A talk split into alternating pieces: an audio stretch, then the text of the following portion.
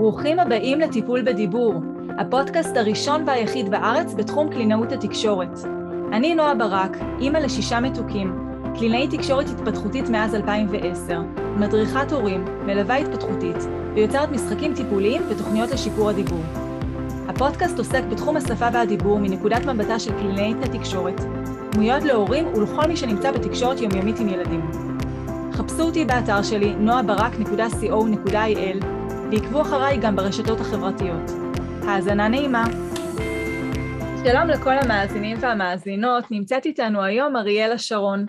אריאלה היא קלינאי תקשורת מעל ל-30 שנה, אימא לארבעה וסבתא לנכד טרי, בוגרת אוניברסיטת תל אביב, בוגרת הנחיית קבוצות הורים, עוסקת בבעיות הקול השונות, קשיים אורומוטוריים, היגוי, הפרעות שטף, בעלת מרפאה פרטית ובעבר עבדה במשך שנים רבות בבית חולים השרון בביצוע בדיקות שמיעה וטיפולי קול.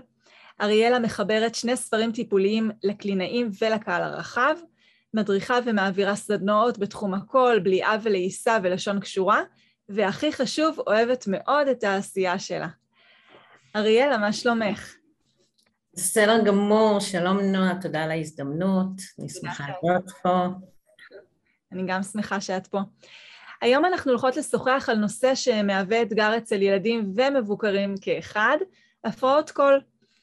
אז אנחנו ככה נדבר על הפרעות קול, קצת על מה אפשר לעשות, מה עושים בטיפולים אה, מסודרים בקליניקה.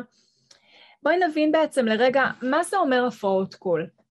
מהי הפרעת קול? הפרעת קול בהגדרה שלה היא הפרעה שהמקור שלה הוא בתיבת הקול, בגרון, אבל לא רק, זה גם יכול להיות מסיבות אה, אה, אה, אחרות שלא נפרט אותן, וההפרעה יכולה לבוא לידי ביטוי בדרכים שונות, בטון הדיבור שזה בעצם בגובה הקול, בעוצמת הדיבור, כמה הדיבור שלי חזק או חלש, ובאיכות של הקול.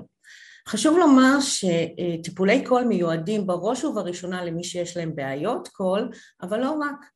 הוא מיועד גם בתור מה שאנחנו מכנים היגיינה קולית והיגיינה בכל תחומי החיים שלנו גם אה, בשימוש הקולי שלנו ההגדרה שלנו היא משתמשי קול מקצועיים, אבל לא בהכרח משתמשי קול מקצועיים, אה, אם ניקח את זה לקונספט של מבוגרים ונמיר את זה לילדים, גם אצל ילדים יש משתמשי קול מקצועיים, ילדים ששרים במסגרות שונות, שהולכים לחוגי דרמה או דיבייט, מה שככה אה, די צץ בשנים האחרונות, מתוך חשיבה על שימור והיגיינה קולית ובאמת אני חושבת שמה שחשוב להורים לדעת שיש גם קשר לילדים שהם ספורטאים, לענפי ספורט מסוימים שיכולים לתת אה, אה, קושי או ביטוי בהמשך בבעיות קול אה, אבל אם ניקח איזושהי הגדרה כללית, כמו שאנחנו נושמים או בולעים או כל תפקוד תקין שלנו שלא אמור להוות מאמץ, אותו דבר דיבור.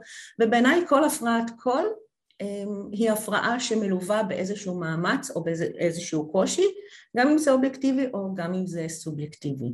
אז לא בהכרח יגיעו אלינו לטיפול רק אם יש פתולוגיה, אבל גם ממקום של היגיינה קולית, חשיבה לעתיד וקלות, שיהיה לנו קל ונוח לדבר.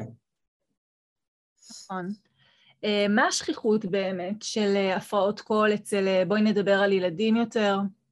אז השכיחות בספרות היא מאוד גדולה, אה, מקובל לחשוב שהשכיחות היא בין שישה לאחד עשר אחוז וזה גם מעניין שזה תלוי תרבות, לא סתם אנחנו נקראים אה, אה, אזור ים תיכוני ואני מניחה שהשכיחות בארץ גבוהה יותר לעומת מקומות אחרים, אני לא חושבת שנבדק בארץ, יש גם שכיחות בין גילאים שונים עד גיל שמונה רוב בעיות הקול הם סביב כיתות ג' ד' וגם רואים את זה בשטח אז פונים יותר אה, אה, לטיפול. בגילאי שלוש עד חמש שנים ילדים צרודים יותר מגילאי חמש עד שמונה, זאת אומרת ילדים בכיתות א' ב' אנחנו פחות, הם פחות מגיעים אלינו לטיפול קול ואני חושבת שגם יש איזושהי סמיכות של התחלת ביקורים בתנועות נוער למיניהם סביב כיתות ג' ד' שאז ילדים פונים אה, אה, יותר. בספרות גם מצאו שבנים צרודים יותר מבנות מצאו אבל שבגיל ההתבגרות מתבגרות צרודות יותר ממתבגרים ומצאו וזה מעניין שכיחות גבוהה יותר במשפחות שיש בהן יותר ילדים טוב, זה, זה מאוד מסתדר. מאוד מסתדר, כן. ואני מוסיפה שאני חושבת שגם תנאי המגורים מאוד אה, אה, משפיעים, זאת אומרת, צעקות בין קומה לקומה, וזה באמת משהו שהורים יכולים ממש להוות אה, אה, דמוי, דמות חיקוי עבור הילדים שלהם, כך שהשכיחות היא בהחלט גבוהה. כן, זה בהחלט, אה, זה בהחלט מסתדר, זה מאוד הגיוני. ובגילאי הגן, אז את אומרת שבגילאי הגן כן יש שכיחות גבוהה, ואז זה יורד בשנים הראשונות של בית הספר, ואז זה עולה שוב. נכון, נכון. שהשיא הוא באמת אה, אה, בין הגילאים של כיתות ג'-ד'. אז יש ממש מין קפיצות כאלה, ובגיל ההתבגרות, שוב, הצרידות עולה. שזה בעצם, אם היינו מנסים להבין את הסיבה לשכיחות גבוהה יחסית או גבוהה יותר בהשוואה בגילאי הגן, אז אה, זה באמת נשמע כמו משהו התנהגותי. הם נמצאים בחברה של עשרות ילדים והם אה, רוצים לבלוט. כן, ובמחקר בעיקר משייכים את זה לתחילת פעילות בחוגי נוער. אמ, ונשמע אולי מעט מגדרי, אבל הם משייכים בעיקר אה, לבנים שצרודים יותר בגיל הזה, אה, לחוגים שמערבים פעילות קולית רבה יותר, כמו אה, חוגי ספורט בחללים פתוחים.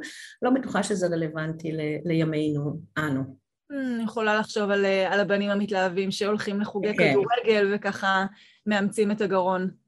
יש גם איזושהי נטייה בנים משתמשים יותר בשינויי עוצמה בכדי להעביר מסר, זאת אומרת אם הוא רוצה שאת תקשיבי לו, הוא יעלה את העוצמה שלו וידבר יותר חזק, ובנות ונשים משתמשות יותר בשינויי טון.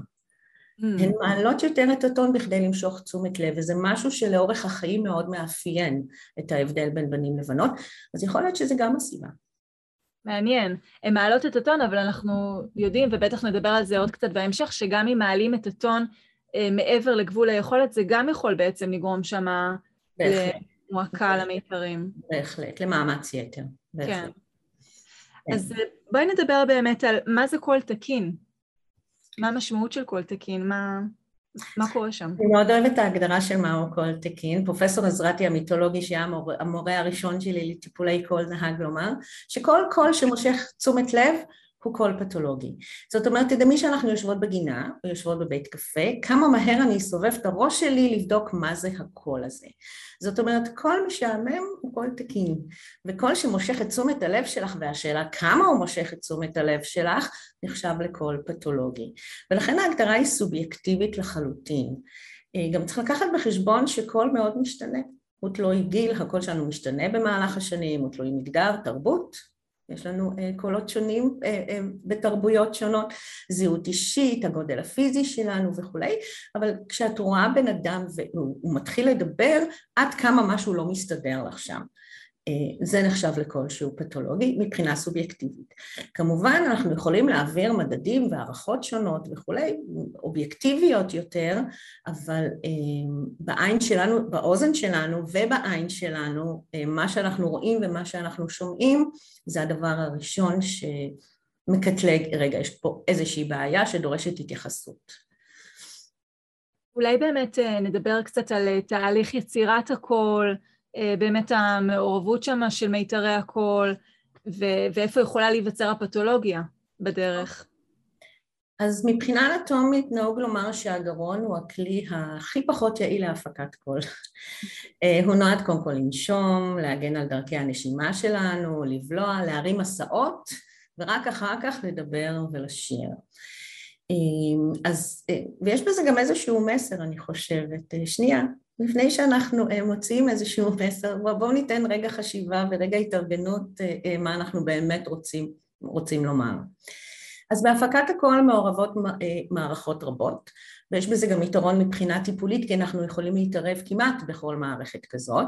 המוח כמובן מתכנן את הפעולה, השלד מייצב ותומך, וההתארגנות השלדית והיציבה היא מאוד חשובה בכל תחום שלנו, וזה אנחנו בתור קלינאים רואים בכל תחום שאנחנו בו מטפלים. אה, השלט שלנו מייצב ותומך, השרירים פועלים, הגרון הוא זה שמפיק וחללי התעודה מגבירים את הקול שלנו. מה שקורה בעצם זה שאוויר עולה מהריאות, הוא מגיע אל מיתרי הגרון, אל מיתרי הקול שנמצאים אה, בגרון, אה, הוא מופק מעצם מעבר האוויר דרך מיתרי הקול, יש לנו שני מיתרי קול ולא מיתר אחד כמו בכלי נגינה שונים, מיתרי הקול נפתחים ונסגרים ורוטטים בזמן דיבור ואז האוויר הזה מגיע לחללי התהודה והם בעצם אלה שמעצבים את הקול שלנו ונותנים לנו את הגוון הייחודי שלנו, של הקול האישי שלנו. אה, וכן, ג'ירפה משמיעה קול. בניגוד למה שנהוג לומר בכל מקום, בדקתי היטב, ג'ירפה משמיעה קול.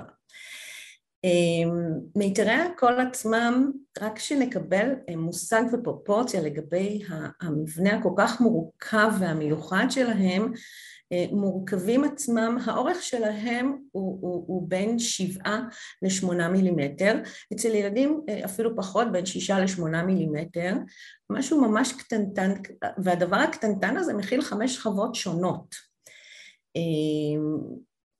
המבנה ההיסטולוגי שלהם הוא מאוד מאוד מיוחד, שהוא נותן להם כושר עמידות. וזה משהו שחשוב לציין, תחשבו על אה, אה, ילדים שחוטפים התקפי זעם או תינוקות שבוכים, איך לא כולם מצטרדים.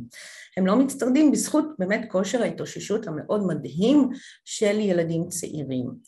אה, ולכן אולי גם זה קשור לזה שאנחנו פחות רואים ילדים בגילאים צעירים יותר אצלנו במרפאה, כי מיתרי הקול מסוגלים לאשש את עצמם.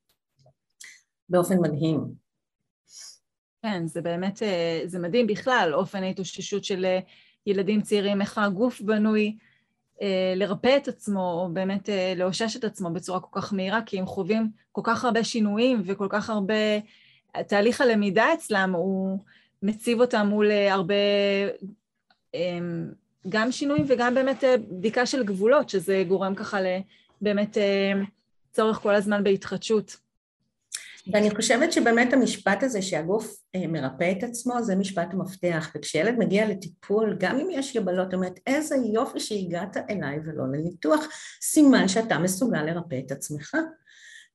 וצריך להציף דבר ראשון את הדבר הטוב הזה אה, כי, כי הוא באמת מדהים וזה משליך לא רק על הכל אני מניחה של תחומים רבים ונוספים נכון, זה, זה גם באמת מאוד הגיוני, כי אנחנו, ילד שנולד עם אה, מיתרי קול תקינים, סימן שיש לו את המסוגלות פיזיולוגית שהמצב הזה יתקיים, וברגע שהוא ילמד להשתמש בהם בצורה תקינה, אז הוא יוכל לחזור למצב הזה.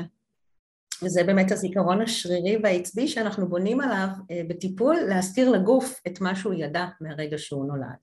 נכון. אז uh, באמת במידה ויש איזושהי הפרעת קול אצל ילדים, אנחנו יודעות שגם רופא גרון צריך להיות בתמונה. בואי נדבר באמת על הרצף הזה, מתי מגיעים לרופא, מתי מגיעים אלינו, מה קורה שם מול הרופא. אז um, בהחלט אה, אה, אנחנו לא מקבלים לטיפול ללא ממצא של רופא אף אוזן גרון, מאוד חשוב לבצע בדיקה של רופא אף אוזן גרון והורה שמזהה צרידות אצל הילד שלו ויודע שהוא יצטרך להגיע לקליני תקשורת כדאי כבר שיקבע תור לרופא אף אוזן גרון כי לא תמיד אה, התורים הם מהירים.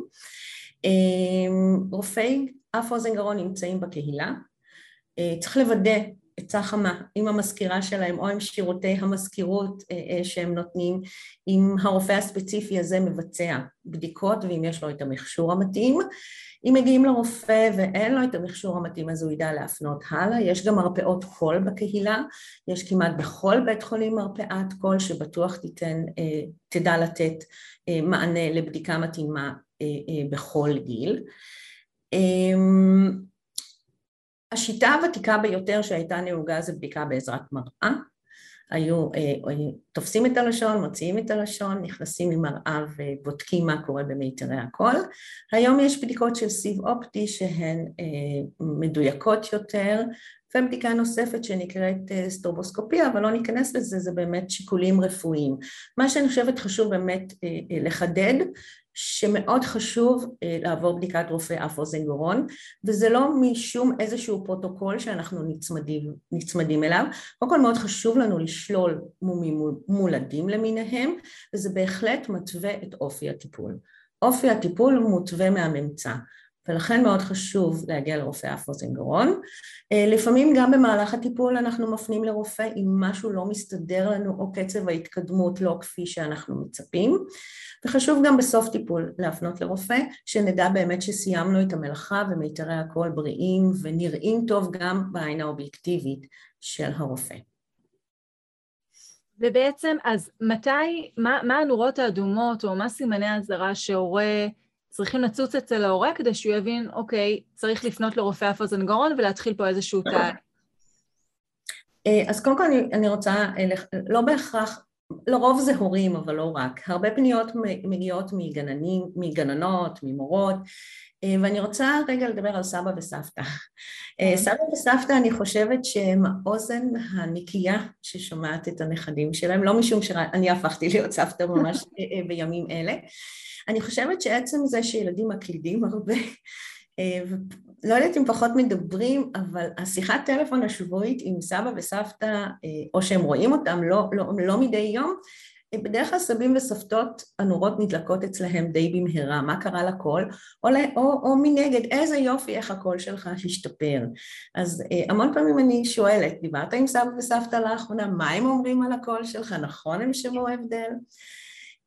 אז מבחינת נורות אדומות, כל מקרה של צרידות אמ, מעל מספר שבועות דורש בירור רפואי, הייתי אומרת כשבועיים. שבועיים של צרידות בהחלט אנחנו צריכים לעצור ולקבוע תור לרופא אף אוזן גרון אה, שיבדוק מה קורה שם.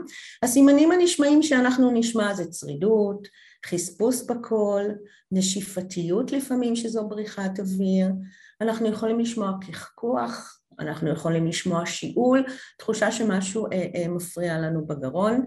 לפעמים אנחנו ממש נשמע עייפות קולית, בעיקר בשעות הערב. הילד מגיע וממש קשה לו לדבר והוא גם מתלונן. משהו לוחץ לי, משהו כואב לי, ויש להם רפרטואר מדהים של דימויים. הם מרגישים שמסטיק תקוע בגרון, שיש איזושהי גרב רטובה. מעניין, הגרב הרטובה הזאת. ש... כן, הם ממש יודעים לתאר. אה, ויש גם סימנים שהעין שלנו רואה. ואם הייתי צריכה לבחור בפינצטה את הסימן הראשון שהורים מדווחים עליו זה מאמץ צווארי. הם מתארים את הוורידים בצ... בצידי הצוואר בולטים ואיזושהי התגייסות כללית לקראת דיבור, מה שלא אמור להיות. אנחנו אמורים לדבר מכאן ועכשיו בלי איזושהי הערכות או מאמץ שתופס את העין שלנו. וברגע שמשהו באוזן שלנו או בעין שלנו תפס את תשומת הלב שלנו, סימן שיש שם משהו וצריך להעמיק את הראייה ולהתבונן ולבדוק אה, מה קורה שם. אז זה באמת אם אנחנו מרגישים שיש איזושהי הפרעה בקול אה, לעומת מה שהיה. מה לגבי הילדים שמדברים בקול חזק מדי? שוב, אה, בהנחה ושלנו כמובן קודם כל בעיות בשמיעה. יש משהו שאפשר לעשות מהמקום הזה? לפני שמגיעים לטיפול? מה ההורים יכולים לעשות אמ, בבית?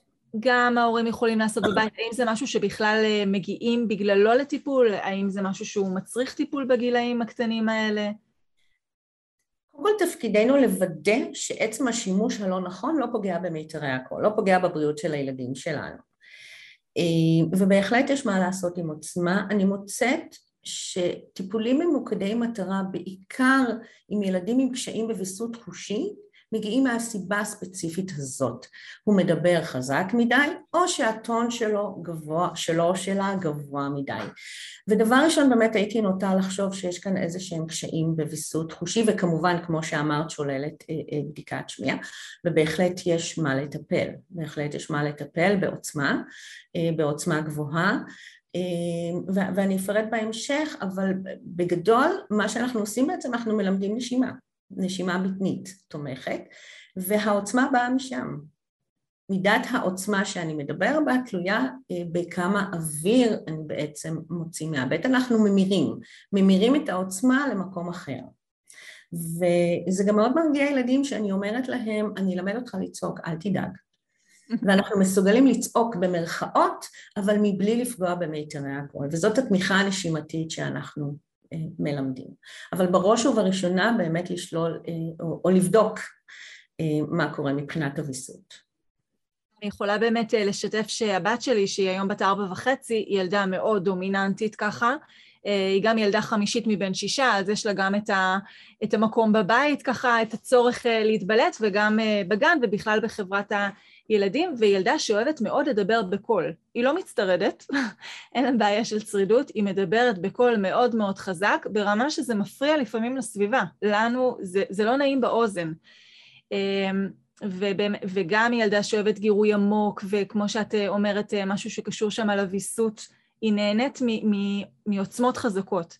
ואני יכולה להגיד שאחד מהדברים שאנחנו עושים בבית זה כן לאפשר לה בזמן תחום, זמן של משחק תחום, את, ה, את השימוש החזק הזה בקול. עכשיו משחקים במשחק צעקות, ואז אנחנו מדברות בקול חזק סביב המשחק הזה, וכשאנחנו מסיימות את הזמן של המשחק אנחנו אומרות וזהו, ועכשיו חוזרים לדבר רגיל. אז uh, מצד אחד כן אנחנו נותנות לה את ה... כן נותנת לה את המקום לבטא את העוצמת קול החזקה ש... שיוצרת אצלה הנאה והיא ככה נצרכת אצלה יותר, ומצד שני, כן אה, מלמדים אותה את הוויסות הזה של מתי מתאים לדבר בקול חזק, מתי בקול רגיל, כי בסופו של דבר אנחנו יצורים חברתיים, אנחנו רוצים להתנהל בחברה כך שיהיה נעים לכולם, ולא אה, להקשות אחד על השני. מאוד נכון, אני חושבת שבאמת צריך להתנסות בכל הספקטרום. בכדי שאני אדע כמה זה מתאים, אני צריכה לדעת כמה זה חזק מדי. ובאמת ההתנסות בכמה זה חזק מדי, בעיקר אם היא מלווה בתנועה, אני חושבת, בזריקת כדור או בקפיצה, יש בה משהו מאוד נכון, כי השלד והגוף מאוד תומכים בעוצמה הגבוהה הזאת, מאשר בישיבה פנים מול פנים.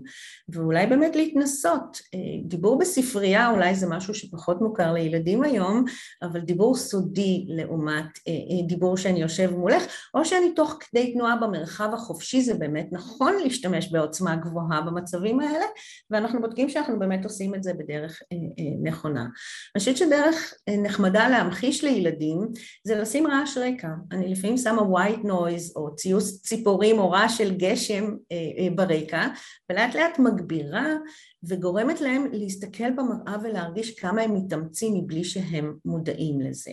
אז בהחלט להמיר את זה ולתת את ההתנסויות, שזה, זאת בעצם הלמידה האמיתית, להתנסות ולהשתמש בכל במצבים ובסיטואציות שונות, בהחלט.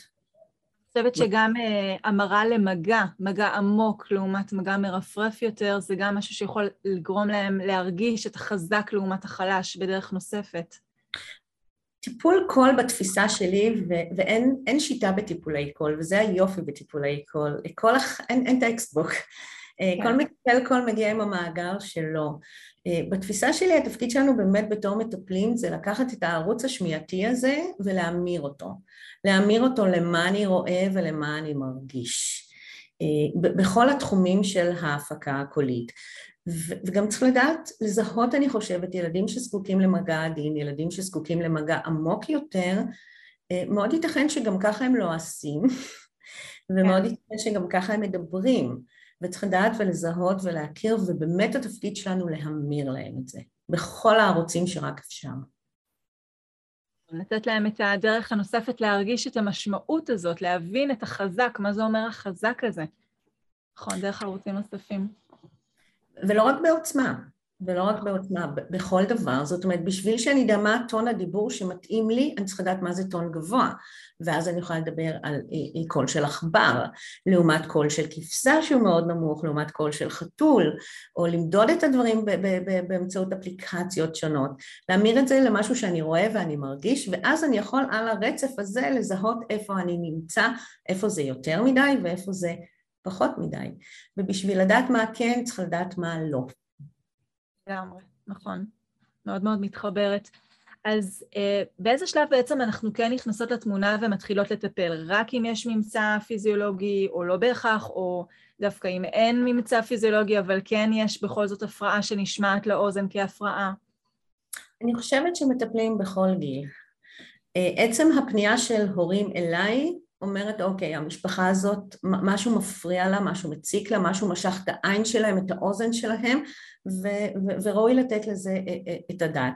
אם יש ממצא כמובן אנחנו חייבים אה, לטפל.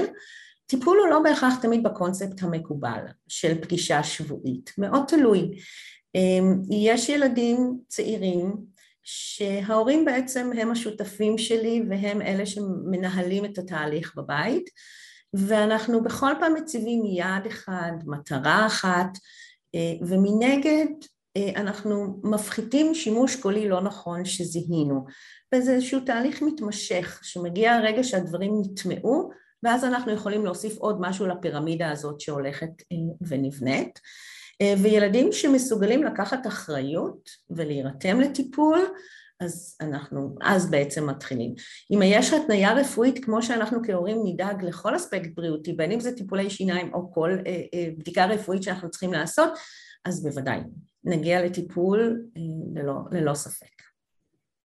אז את אומרת ממש, כמו שבעצם בהרבה דברים, כשזה הם ממש ממש קטנטנים, אם יש הפרעה זה בעיקר איך ההורים מתנהלים מולם, או איך ההורים מתווכים להם את הדיבור הנכון יותר, ויש איזשהו גיל אה, שממש מגדירה ממנו שזה עבודה ישירה מול הילד, או שזה מאוד תלוי בגרות של הילד?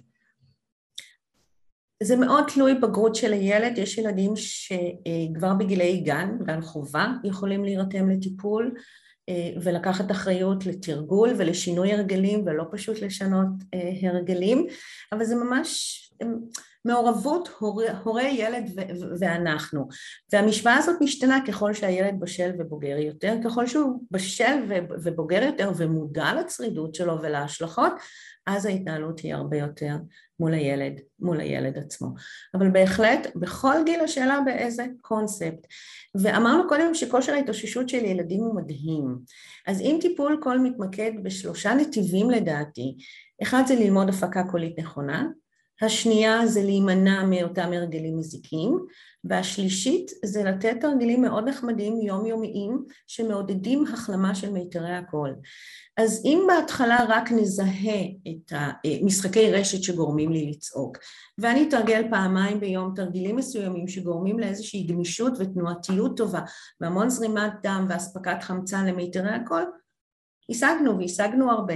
בהמשך נוכל להוסיף, להוסיף עוד. אה, ומה באמת אה, דרכי הטיפול המקובלות בקליניקה? מה, מה אנחנו עושות שם בעצם כשמגיע ילד עם אה, בעיה? בואי, בואי נדבר נניח על בעיה של צרידות. אז איך אנחנו ככה עוזרות לו? אמ, אז קודם כל טיפול קול הוא טיפול עקיף, בניגוד לרופא שהוא מבצע את הטיפול הישיר.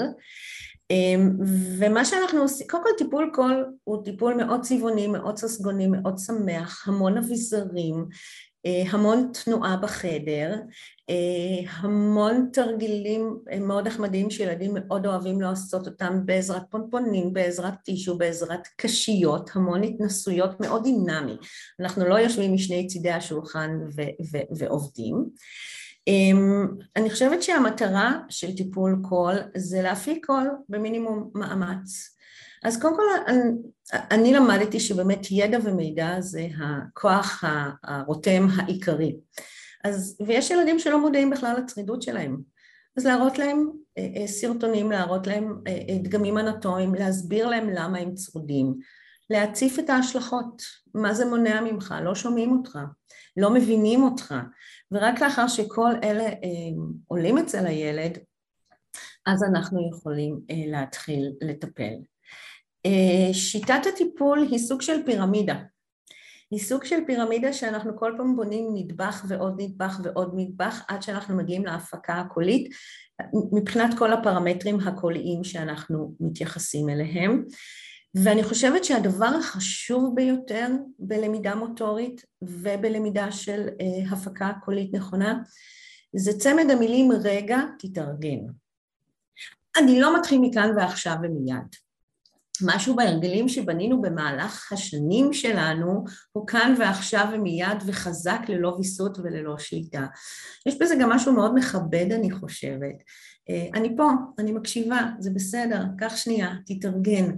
ואז המוח יכול להירתם לקראת העניין ולאסוף את כל אה, אותם דגמים שלמדנו בכדי להפיק אה, קול בצורה, בצורה נכונה.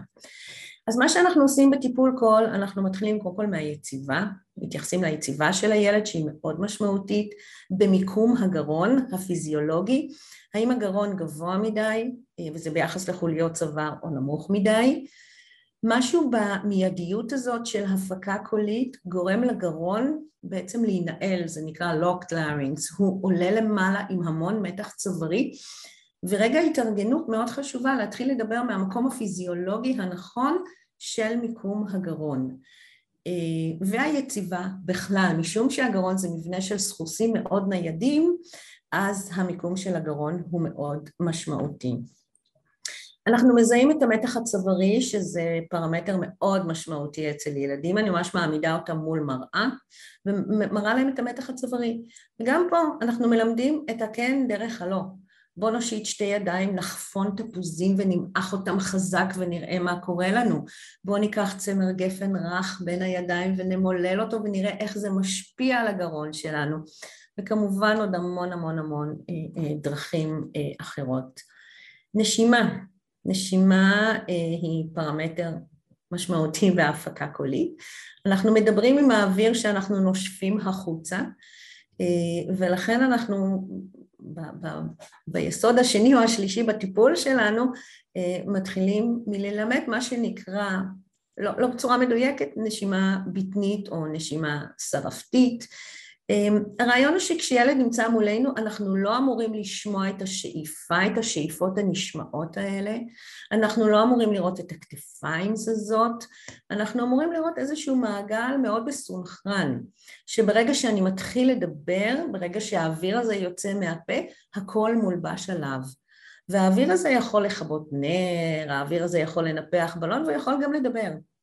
ואנחנו בעיקר עובדים על התזמון הזה של מתי הצליל מולבש על האוויר שיוצא, ומתי אני עוצר שנייה לשאוף. ואני לא מדבר ומדבר ומדבר ומגיע לקצה הנשימה שלי, ואז השאיפה עצמה עובדת, הופכת להיות גם עבודה נוספת, כי אני צריך לשאוף מהר ובקול. וזה בעצם סוג של קצב דיבור. באופן אישי אני חושבת שמאוד קשה לשנות קצב דיבור של אנשים, אני חושבת שיש לנו איזשהו מקצב פנימי שהוא שלנו, כמו שאני ארסל את השיער שלי או אנדנד עגלה, המקצב הזה הפנימי יהיה שלי, ולכן מאוד קשה לנו להגיד לאנשים תדברו לאט, אבל אנחנו יכולים ללמד אותם במסגרת הנשימה את השאיפה, לתת שנייה את הדעת על השאיפה הזאת כדי שאני אוכל להמשיך ולדבר אחר כך. אה, ויש לנו שיטות מאוד נחמדות לעשות את זה עם מקלות מטאטא ועם צעיפים ו... וסרטונים למיניהם, אה, כך שזה לגמרי בריאות אה, הלאה, לדעת שנייה לעצור ו... ולנשום בצורה, בצורה נכונה. בכלל, כל ה... באמת ה... לחזור רגע לשנייה לאט, לחשוב, ולא הכל כל כך מהר, העולם שלנו הוא כל כך מוצף בגירויים והכל כל כך מהיר. אה, זה מתחבר גם קצת למקום של חוסר שטף אצל ילדים צעירים, שזה גם. בסדר, שזה לגיטימי לחשוב, מותר לחשוב רגע לפני שממהרים להגיד. אה, נכון, זה באמת מאוד מאפיין ילדים שמגיעים עם, אה, עם cluttering, עם דיבור חטוף, ובדרך כלל מתארים את סיטואציית ארוחת הערב. אני צריכה לדבר מהר כי אחרת לא שומעים אותי. אני צריכה ממש לדבר מהר כי, כי, כי זה התור שלי עכשיו. ומשהו בזה שאנחנו אומרים, שנייה רגע, תתארגן, הכל בסדר, אני פה, אני מקשיב, קח את הזמן, תארגן את המסר שלך, יש בזה משהו מאוד מכבד בעיקר אה, כלפי, כלפי הילד. ולעניין נשימה, אם נסתכל על תינוק שרק נולד, הפה שלו סגור, הוא נושם מהאף ואנחנו ממש רואים את הבטן עולה ויורדת. אנחנו לא רואים שום פעילות באזור הצוואר. אולי בשנת חלימה טיפה, אבל אה, נשימה שקטה של תינוק זה מה שאנחנו יודעים, רק שכחנו את זה במרוצת החיים המאוד אה, אה, מלאי ריגושים וחוויות שיש לנו בדרך. כן, בהחלט. כן, גם מה שאת אומרת באמת, שאצל ילדים צעירים ההחלמה מהירה יותר וההסתגלות בעצם למשהו אחר, לאופן נשימה אחר, זה מהיר יותר, זה גם מתחבר לי אצל בני נוער שיצא לי לעבוד איתם על שיבושי היגוי.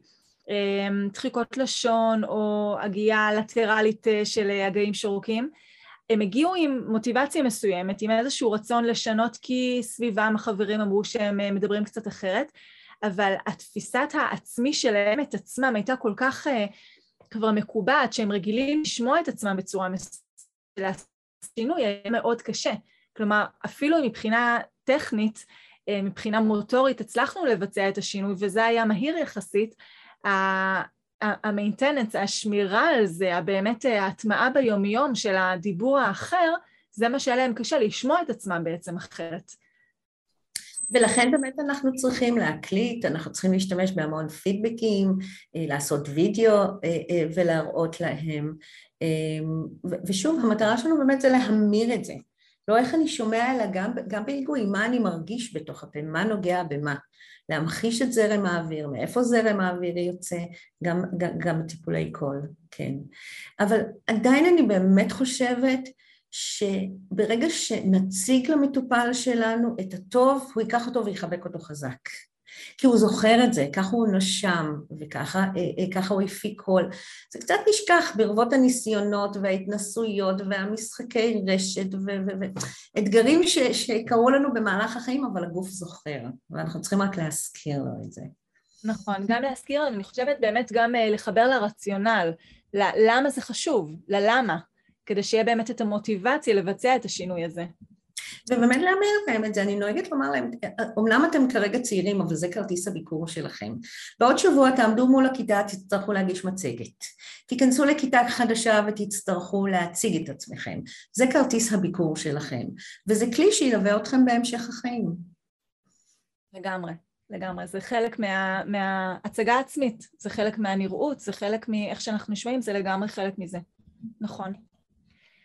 אמ, בואי נדבר קצת אה, על אה, היגיינה קולית, מה זה אומר, מה אפשר לעשות במקום הזה. אמ, ובאמת אני חושבת שזה המקום שהורים יכולים אה, גם לשמש דוגמה אישית בראש ובראשונה, וגם דברים שהורים יכולים לעשות עד שמגיעים לטיפול. אמ, אז נתחיל דווקא מהדו, לא מהדונט. קשר עין, לקצר מרחק מהדובר, לא, אה, אפילו אנחנו כהורים, לא לקרוא לילדים שלנו מחדרים אחרים, ליצור איתם קשר עין ולהתקרב אליהם. אה, מריבות אחים, מריבות אחים זה נושא אה, שעומד בראש סדר ענייני הקול והצעקות למיניהם. אני נוהגת להכין מכתב לאחים של הילד שנמצא אצלי בטיפול, ולומר להם, האח שלכם, בואו תעזרו לו. אני מבקשת, אני מבקשת מכם שתעזרו לו אה, להיות חלק מהתהליך הזה. לתת להם תפקיד, וממש להנחות את הילד מה לעשות בזמני מריבות, לזהות את הרגע הזה, להתרחק, אה, וממש למקד איפה הקושי צץ. ובאמת הקושי ממוקד בדרך כלל לרגעים וסיטואציות שונות. במהלך היום, ברגעי הפיק שלנו, של מקלחת, של ארוחה, ולדעת לזהות אותם ול, ולשלוט בהם. בכי, בכי בקול, בכי הוא, הוא, אנחנו לא ניקח את הבכי מהילד, אבל בכי בקול יש בו בהחלט השלכות קוליות, וגם אנחנו כהורים לילדים צעירים יותר צריכים לחבק, להרגיע, לנסות לשלוט בבכי ולהסביר למה הבכי הזה בקול אה, אה, פוגע. שנת לילה מאוד חשובה לבריאות המיתרי הקול שלנו, אז בעצם מיתרי הקול ממש נחים, להקפיד על שנת לילה, שתייה מרובה, אמ, יש תוספים מיניהם, אבל אני בהחלט בגיל הזה לא, לא, לא, לא הייתי מייעצת. מבחינת מה לא, מה לא לעשות. לגבי צעקות, יש לנו נטייה לחשוב שילדים צועקים, אבל הם לא צועקים לרוב כי הם כועסים. הם צועקים משום שהם נורא נרגשים, משום שהם רוצים במשחק שמישהו ימסור להם משהו, אה, וצריך לדעת לזהות את, ה, את הרגעים האלה ולהיות ממוקדים אליהם. דיבור ממושך, דיבור ממושך וממושך עד שנגמר לי האוויר, ומדי פעם ממש לקחת את התנועה הזאת של רגע, שנייה, תעצור, שנייה, רגע, תנשום ותמשיך הלאה. לחישות, לחישות הן מאוד בעייתיות, הן עצמם, אנחנו קוראים לזה פול גז בניוטרל. מיתרי הקול נסגרים באופן כזה שגם נגרמת להם פגיעה כאשר אנחנו לא חשים, אז גם אם יש בעיית קול, לא לעבור ללחישה עם הילד, לדבר בעוצמה שמתאימה לסיטואציה שבה אנחנו אה, נמצאים, להיות מודעים לרקע רעש, לא לנסות להתחרות, ונסיעה ברכב עם ילדים היא מאוד מאתגרת, כי אם החלון טיפה פתוח, ואם יש טיפה רעש מבחוץ, והרדיו עובד, אה, לא, לא לנהל דו שיח במצבים האלה עם ילדים, כי מן הסתם הם מאוד מאוד יתאמצו לדבר. להתייחס לקחקוח ולשיעול. המון פעמים גם מבוגרים וגם ילדים מאתחלים את הדיבור שלהם והם כאילו מנקים את המערכת באיזשהו קחקוח נלווה אה, והוא מיותר, הוא מיותר וצריך לשים לב אליו. אני, אני מאמינה שאי אפשר לקחת משהו בלי לתת משהו, אז לנסות לתת משהו אחר, להרטיב את הפה, לבלוע, לנשום שנייה ואז להתחיל אה, אה, לדבר. אה, וחוגים, לבדוק מה קורה בחוגים. יש ענפי ספורט מסוימים שמלווים בסגירה חזקה של מיתרי הקול אה, והפקה קולית, כמו ג'ודו, כמו סייף לפעמים, כמו טניס לפעמים, ואני ממש מציעה להורים להצטרף לחוג, אה, לעשות וידאו ולראות מה קורה באותם רגעים שיש הנפות, שיש הרמות, הרמת משקות. אני מניחה שילדים בגיל הזה פחות הולכים לחדר כושר, אבל גם בחדר כושר צריך לבדוק מה קורה מבחינת מאמץ קולי וסגירה של מיתרי הקול בצורה הדוקה. וחוגים, כמובן, שירה, מקהלה, לבדוק מי המורה לפיתוח קול, כמה הוא מודע אם יש איזושהי בעיה קולית לילד, חוגי דרמה, debate וכולי.